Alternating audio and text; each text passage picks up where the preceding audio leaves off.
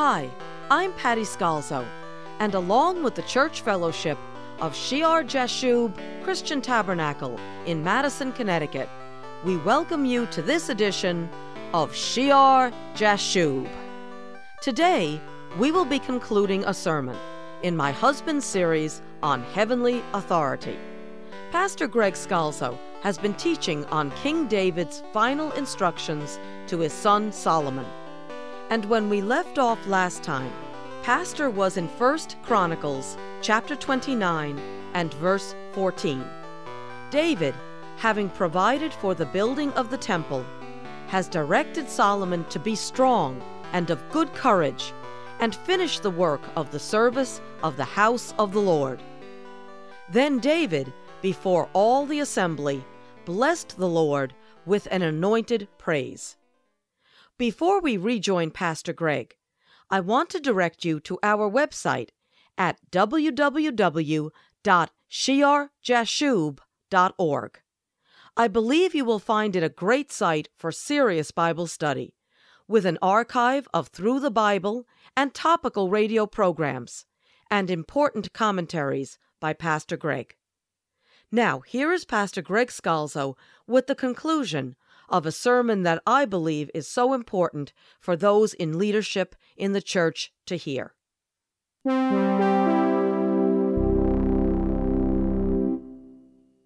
He doesn't do like the Pharisee in the temple. Look, look what a good person I am, God. Isn't it wonderful that I gave to you, God? That's not David's attitude. His attitude is, but who am I? And who are my people that we should be able to offer so willingly as this? Who are we that we should have the privilege of serving you, Almighty God? Who are we that we as a people should be the ones to build this wonderful temple to your holy name? We are nothing. We are dirt. We are sinners, and you have given us this privilege of being your servants. Notice the right attitude that David had. This is why he's a man after God's own heart. He understands that God owns all things and that we are just recipients of his grace, his mercy, to serve him and be thankful for that service, that we can be in the hands of the living God rather than being in the hands of the demonic enemy of this world where our sins should place us. Who are we? Who am I? And who are my people that we should be able to offer so willingly as this? For all things come from you, and of your own, of your own hand, literally, we have given you. We just given back what you give to us. You're always the sustainer, you're always the helper. Verse 15 For we are aliens and pilgrims before you. We're aliens in this world. We're pilgrims. We don't have anything apart from God. He is the creator of all things. He gives us our very breath. We could not exist. We could not move. Our spirits would not be in existence if it wasn't for Him. And so we are to give thanksgiving that He allows us this great privilege of existence, this great privilege of salvation, the great promise of eternity with Him, and serve Him as humble stewards, not as prideful, conceitful, and arrogant people who think we're doing Him a favor when we are aliens and we are pilgrims before you, as were all our fathers. Our days on earth are a shadow and without hope. The only hope we have is in you. And we're just thankful, Lord, that you've given us this opportunity to serve you. This is the attitude of the man after God's own heart. Verse 16, O Lord our God, O Lord our God, all this abundance that we have prepared to build you a house for your holy name is from your hand and is all your own. I know also, my God, that you test the heart and have pleasure in uprightness. Again, going to motivation, going to intent that God searches, God tests. As for me, in the uprightness of my heart, I have willingly offered all these things. And now with joy I have seen your people who are present here to offer willingly to you. to offer willingly to you. I have joy seeing them do this thing with honest hearts, with willing hands. And this is the only way there should be any service unto God. Not looking to bargain with God, not looking to be boastful before God, but understanding everything comes from you, and you search the thoughts, the intents, and you have pleasure in uprightness. God has pleasure when we have an upright heart, when we are honest about ourselves, who we are, and honest about Him, who He is, and have a right understanding of our relationship to Him.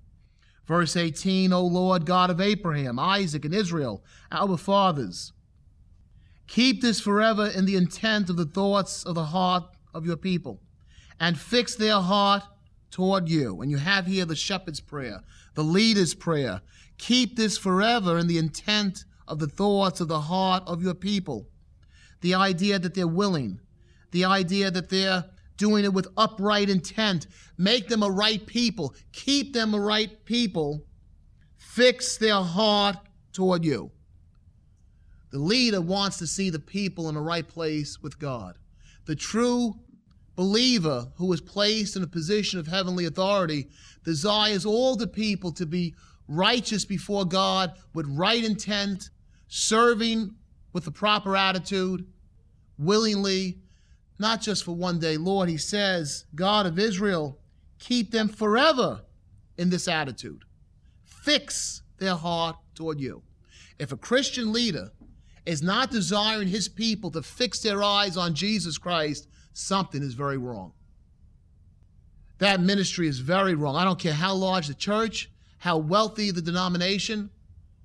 The main calling of those in leadership in heavenly authority is to get the people, to have the people fix their eyes upon their God. This is not David like the pharaohs of Egypt, looking for the people to build a great pyramid to him, to bury him with all his wealth and all his wives and all his gold, and to say, Look what a great king we had. David, as he goes out, focuses on turning the people's eyes to God to build a house for God because he says, I have no hope on my own. Look at me. I'm an alien. I'm a pilgrim. I don't deserve anything. What a contrast between the king of Israel and the king of Egypt. And what other king of Israel had a like attitude? The servant mentality. The one that would desire to bring all the congregation to be like his father David to fix their eyes upon God. That's a test of the Messiahship, the Son of David. Verse 19, he then prays for the next leader and give my son Solomon a loyal heart to keep your commandments and your testimonies and your statutes, to do all these things and to build the temple for which I have made provision. He desires the next leadership, the next generation, to do the same thing to be obedient in every detail. Again, your commandments, your testimonies, your statutes, not just part of the Bible, the whole Bible, the whole testimony of God. Verse 20 Then David said to all the assembly, Now bless the Lord your God. So all the assembly blessed the Lord God of their fathers, and bowed their heads, and prostrated themselves before the Lord and the king. Bless the Lord your God. Praise him. Give him praise. Give him adoration. Kneel before him. Stretch yourselves out before him. Isn't that a fitting conclusion to the reign of David? We have the Psalms where we bless God, we praise God. Now, bless the Lord your God, he tells the people. And they made sacrifices to the Lord and offered burnt offerings to the Lord on the next day a thousand bulls, a thousand rams, a thousand lambs, with their drink offerings and sacrifices in abundance for all Israel. So they ate and drank before the Lord with great gladness on that day. There's a great time of feasting, of rejoicing, of sacrificing. And they made Solomon the son of David king the second time, and anointed him before the Lord to be the leader, and Zadok to be the priest. And we'll speak Lord willing, next week about that a little more. And then Solomon sat on the throne of the Lord as king instead of David his father and prospered, and all Israel obeyed him. all the leaders and the mighty men and all the sons of King David submitted themselves to King Solomon. So the Lord exalted Solomon exceedingly in the sight of all Israel, and bestowed on him such royal majesty as had not been on any king before him in Israel.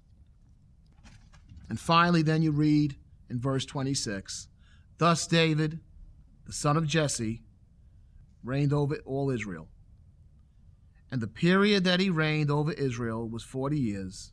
Seven years he reigned in Hebron, 33 years he reigned in Jerusalem. So he died in a good old age, full of days and riches and honor. And Solomon, his son, reigned in his place. And we have the death of this great man of God who was very frail, who sinned greatly, who caused trouble for his nation by his sin.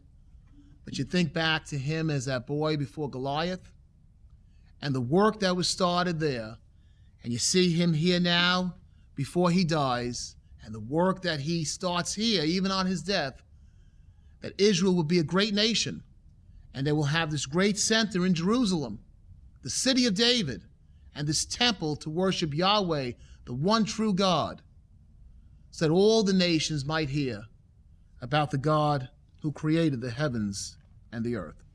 Heavenly Father, we give you thanksgiving. We bless you. We praise you. We give you adoration, even as we were taught by your servant David. Father, we ask you to help us praise you with all our hearts, mind, soul, and strength.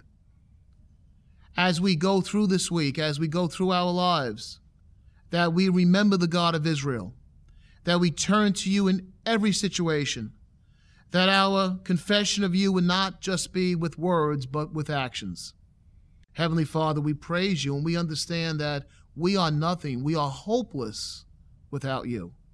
We are pilgrims.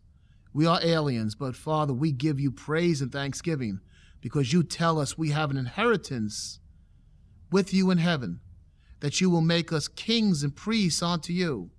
And no mind has understood, no eye has seen, no ear has heard the bounty, the wonderful things you have prepared for those who love you. Thank you, Father, for such mercy, such grace. Thank you, Father, for giving us Jesus. In his name we pray. Amen.